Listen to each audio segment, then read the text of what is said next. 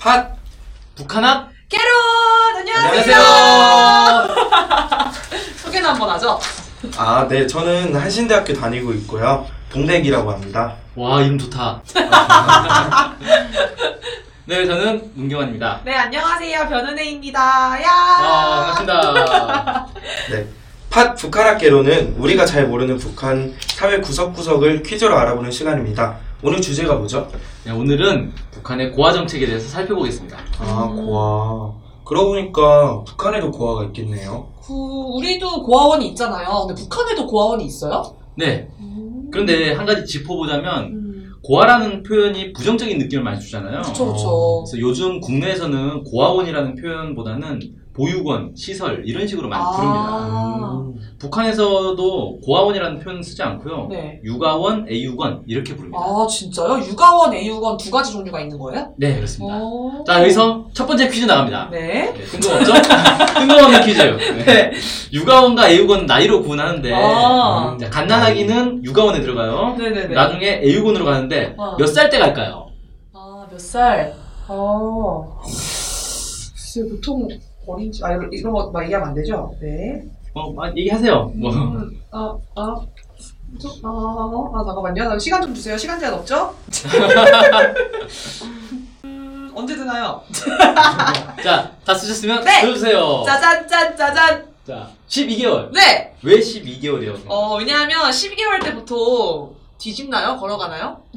애를 안 키워봐서. 야, 왠지 한 살 정도 되면 돌잔치 하면서 올라가지 않을까라는 아, 생각에 돌잔치. 12개월 해봤습니다. 여기는 5살. 네. 왜? 아, 이게 갓난아기 때 육아원에 들어간다 했고, 그 다음이어갖고, 아무래도 학교 가기 전에 나이를 보면 다섯 살이 적당하지 않을까. 아. 어. 그 다섯 살이 혹시 만으로 다섯 살이에요? 아니면 우리 나이로 보통? 우리 나이로 어린이집 갈 나이. 아. 네. 이쪽이 좀 더 가까웠는데 아, 어. 뭐예요? 정확하지는 않고 어. 만 4세 아, 진짜요? 어. 네, 이때 보통 유치원에 입학을 하거든요. 어, 왜요, 왜요, 왜요? 왜 이때 입학해요? 어, 원래 북한에서는 만 4세 때 입학을 해요. 아, 그래서 사실 북한이 좀 빨, 빠른 편이에요. 교육 과정에 들어가는 게. 그래서 아, 네, 네네네네. 대학에 들어갈 정도 되면은 음. 나이가 우리보다 한 두 살 정도 차이가 나요. 아, 진짜요? 두 살보다 어리, 두 살이 아, 어리다. 네, 그죠? 어리다. 그래서 같은 학번이어도 네. 우리보다 두 살 어린 아, 경우가 어, 많습니다. 그렇구나. 음. 그러면 육아원이나 애육원은 다 국립인가요? 음. 네, 북한에는 우리처럼 사립, 사설 이런 보육시설이 없습니다. 음. 다 국립입니다. 어, 근데 애육원에는 유치원생부터 있다는 건데 학교 들어가게 되는 건 어떻게 되나요? 네, 북한에는 고아들이 다니는 학교가 따로 있습니다. 그걸 초등학원, 중등학원 이렇게 부릅니다. 음, 왜 고아들만 따로 학교 다녀요? 그냥 우리나라처럼 다른 학생들이랑 섞어서 다니는 거 아니에요?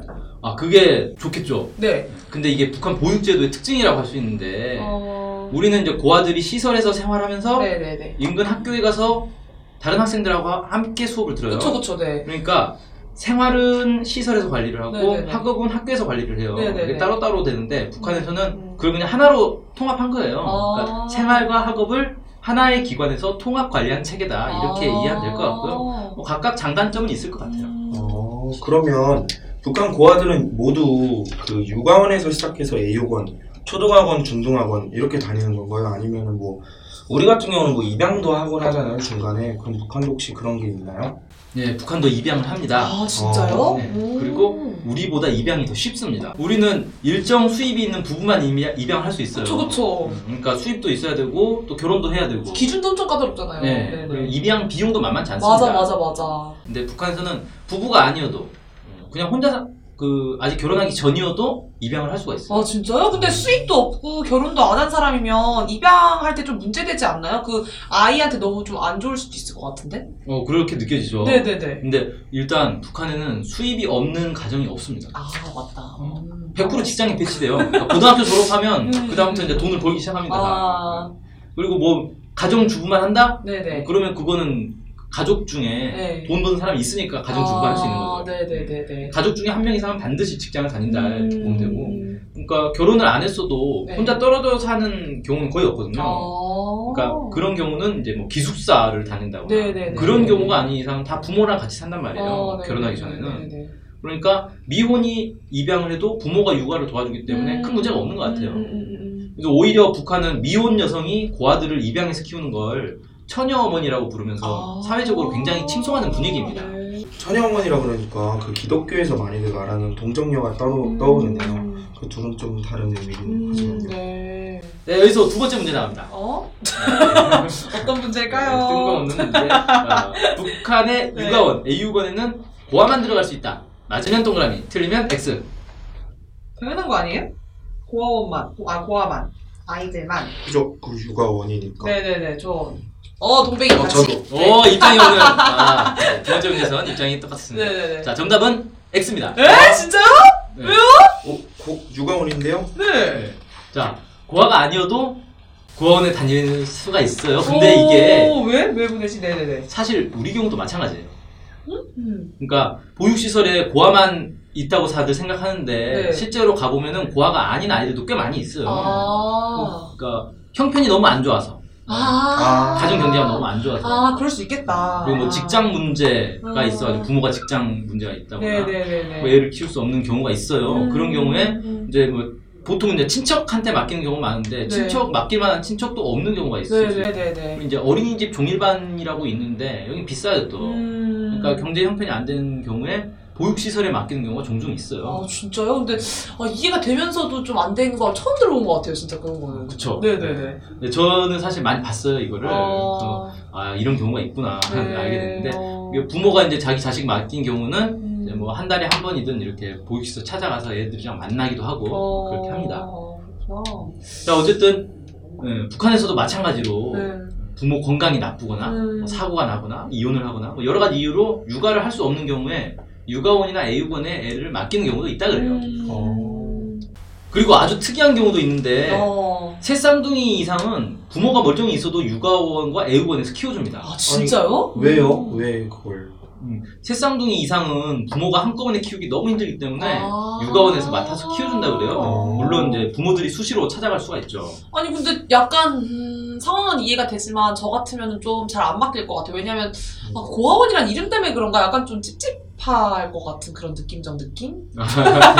느낌 느낌 죄송합니다 네, 그래요. 아니, 저도 사실 제 애를 고아들하고 같이 키운다? 음. 어, 좀 찝찝하죠. 네네네. 네, 그렇게 생각했는데 네. 북한 사람들은 딱히 고아원이라고 생각하기보다는 음. 그냥 타가소, 음. 그러니까 뭐 어린이집 정도로 여기는 아, 것 우리가 같아요. 생각하는 얘가, 얘기하는 음. 네, 그래서 그만큼 뭐 신뢰를 한다는 네, 얘기다 뭐 볼 수 있겠고 그냥 우리 어린이집 종일반에 맡긴다 뭐 어. 이런 비슷한 느낌인 것 같아요.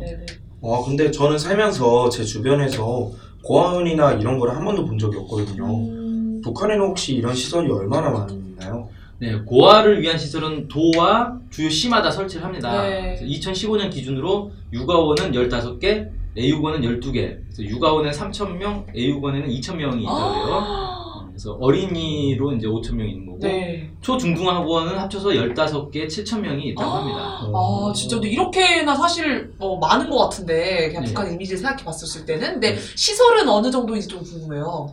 네, 최근 2, 3년 동안 음. 북한이 육아원, 애육원 리모델링에 상당한 신경을 썼습니다. 아, 네. 평양을 시작으로 각 지역에 있는 시설들도 다 리모델링을 하고 있는데 네, 네. 사진을 보면 굉장히 고급임을 알 수 있습니다. 음, 네, 그렇네요. 국내는 물론이고 웬만한 선진국보다 더 시설 면에서 고급으로 보입니다. 어, 저기 보면 수영장도 있는 것 같아요. 와 아. 대박 대박 근데 저는 그냥 옛날에 북한 어린이 옛날에 본 거죠 그쵸? 하면은 뼈만 약간 앙상하게 남은 굶주린 아이들 사진이 가장 먼저 떠오르는데 제가 본 사진이 가짜인가요? 아니면 여기서 트는 사진이 지금 가짜인가요? 네, 이게 네. 둘 다 진짜라고 보면 됩니다. 아 그래요? 왜 그러냐면 네. 20년 전에 고난행군 시절에는 음. 먹을 게 부족해서 영양실조 걸린 아이들이 많았어요. 아 근데 요즘은 경제 형편이 좋아져서 네네 보육시설에 투자도 많이 이루어지고 음. 있습니다. 어, 그 중국의 국경지대에서 탈북 지원 사업하는 사람들 얘기 들어보면 네네네 옛날에는 보육시설에서 먹을 걸 제대로 안 주니까 도망을 어. 쳐가지고 어. 불황화로 떠도는 아이들이 많았는데 어... 요즘은 이제 반대로 보육시설 들어가야 먹을 걸 많이 주니까 아. 제발로 찾아 들어간다 그래요. 대박이다 진짜 어, 그니까 이게 북한이 그동안에 많이 발전했다 이거죠. 음. 네 그렇게 보면 되겠습니다. 아, 정말. 자, 여기서 세 번째 퀴즈 나갑니다. 네? 에이, 갑자기. 네. 아, 정말 뜬금없는 뜨거웠네요 퀴즈. 네네네 아, 이번에 객관식이에요. OX 입니다. 객관식이요? 어, 네. OX 문제입니다. 네, 북한 고아원의 뿌리는 만경대 혁명학원이다. 맞으면 O, 틀리면 X. 죄송한데 만경대 혁명학원은 모르겠어요 아, 그런 학원이 있어요. 그런 아 학원이 있습니다. 음, 모르겠는데 그럼 모르- 모르겠으니까 X 저도 모르겠어요. 네. 뭐, 알면 대박이다 맞으면 대박 진짜 네, 그냥 O예요. 아 역시 아, 틀릴 줄 알았어 네. 어, 나, 처음 들어보는 이름이니까. 네, 너무 처음 들어봐요. 네. 뭘 무슨 학원이에요? 네, 이게 북한에서 네. 공식적으로 고아원의 뿌리가 만경대 혁명하고있나 이렇게 표현하진 않는데 아. 이게 북한 역사를 보면요. 네, 네, 네. 그 해방 후에 네. 이 항일운동 과정에서 죽은 독립운동가들이 많을 거 아니에요. 예. 그렇죠. 네, 네, 네. 그 사람들의 자녀들이 있을 거 아니에요. 네, 네, 네. 이 자녀들을 위해서 1947년에 평양 혁명자 유가족 학원이라는 걸 아. 설립해서 키워요. 네, 근데 음. 이 애들이 이제 독립운동 주로 만주에서 많이 했잖아요. 음, 음, 음. 중국 쪽에서 많이 했기 때문에 네, 네, 네. 이 아이들도 중국에서 강- 떠돌아 사- 떠돌이 생활을 했던 네, 거예요. 네, 네. 그러니까 이 간부들을 중국에 파견을 해가지고 네. 이 아이들을 이제 다 찾아오게 됩니다. 아, 진짜요? 네. 그래서 이게 이제 북한 고아원의 뿌리다 뭐 음. 이렇게 얘기할 수 있고 음. 이게 나중에 만경대 혁명학원으로 이름이 바뀝니다. 아, 아니 근데 어쨌든 일제강점기 시대라고 하면은 고 그때 고아분들은 지금 다 할아버지가 됐을 텐데 그럼 이 학원 없어진 건가요 지금?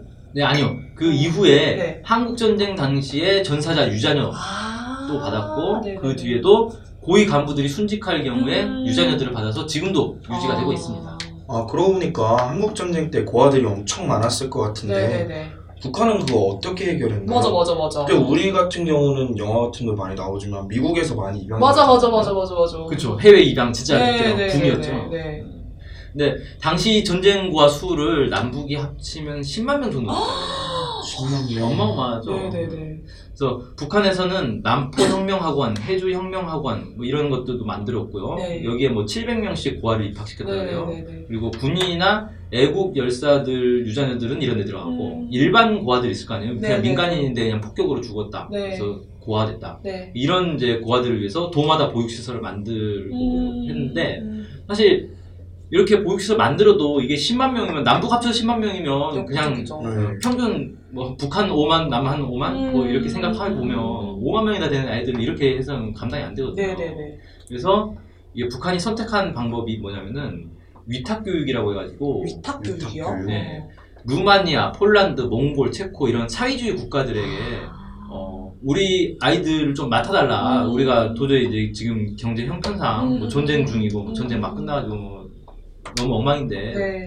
좀 맡아달라 해서 수백 명, 수천 명 단위로 단체로 위탁 교육을 보내는 거예요. 음. 어, 그게 인솔 교사까지 딸려가지고 이렇게 보냈다고 합니다. 네네네. 그래가지고 이제 몇 년이 지나고 나서 이제 전쟁 후에 이제 복구를 했을 거 아니에요. 네. 복구하고 나서 이 아이들이 단체로 다시 또 귀국을. 아. 이렇게 했다 그래요. 아 귀고를 쓰면 그 입양을 보낸 게 아니네요. 그게 음, 맞아 맞아. 한 명씩 맡기는 게 아니라 그게 단체로 맡겼다가 음. 다시 이렇게 단체로 귀국하는 게 참 인상적인 것 같아요. 그러니까요. 근데 약간 사설 고아원이 없고 모두 국가가 고아원을 일단 운영을 하고 고아원이지만 고아 아닌 아이들도 함께 자라고 또 그 아이들을 위한 초등학원과 중등학원 같은 고아들을 위한 교육 시설이 따로 있다는 것도 되게 진짜 특이한 것 같아요. 진짜 우리랑 은 음. 확실히 개념이 다르네요. 네, 그쵸. 오, 신기하구나. 네, 네, 네. 네 오늘 이제 방송 내용은 이제 다 어, 마쳤는데. 아 너무 아쉬워요. 아이고, 재밌죠. 벌써 끝이. 네.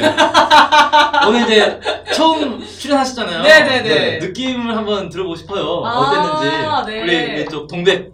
아, 네, 저는 이거 보니까 되게 놀랐어요. 음. 네, 되게 제가 뭐 우리나라만 생각해서 그런지 일단은 고아들 아닌 것 아닌 애들도 이렇게 받아갖고 키우는 것도 굉장히 음. 네, 문화 충격을 받았고 그리고 제가 북한에 대해서 얼마나 지금 모르는 게 맞나 이런 어. 걸 다시 한번 느낄 수 있게 해준 것 같아요. 네. 네. 아, 저도 방송 맨 처음에 이제 같이 좀 해보자 추천 제의 받았을 때 되게 무거우게, 무겁다, 무거울 거라고 생각을 했는데 생각보다 너무 재밌고, 어, 우리 좀 셋이 합이 좀 잘 맞는 것 같고. 아, 처음인데 이렇게 잘 맞았어. 이게 충격이네요. 네, 그리고 저도 약간 동백이 한 말처럼 어, 진짜 우리가 잘 모르고 있었고 되게 진짜 쉽게 접근할 수 있을 것 같다라는 생각이 들면서 오늘 방송이 굉장히 유익했었는데 여러분들도 같이 들으시면서 유익했으면 좋겠습니다. 오늘 방송. 네. 네, 이것으로 오늘 방송 마치겠습니다. 네. 지- 지금까지 시청해주셔서 고맙습니다. 다음 주에 또 만나요. 또 만나요! 제발! 느낌, 느낌.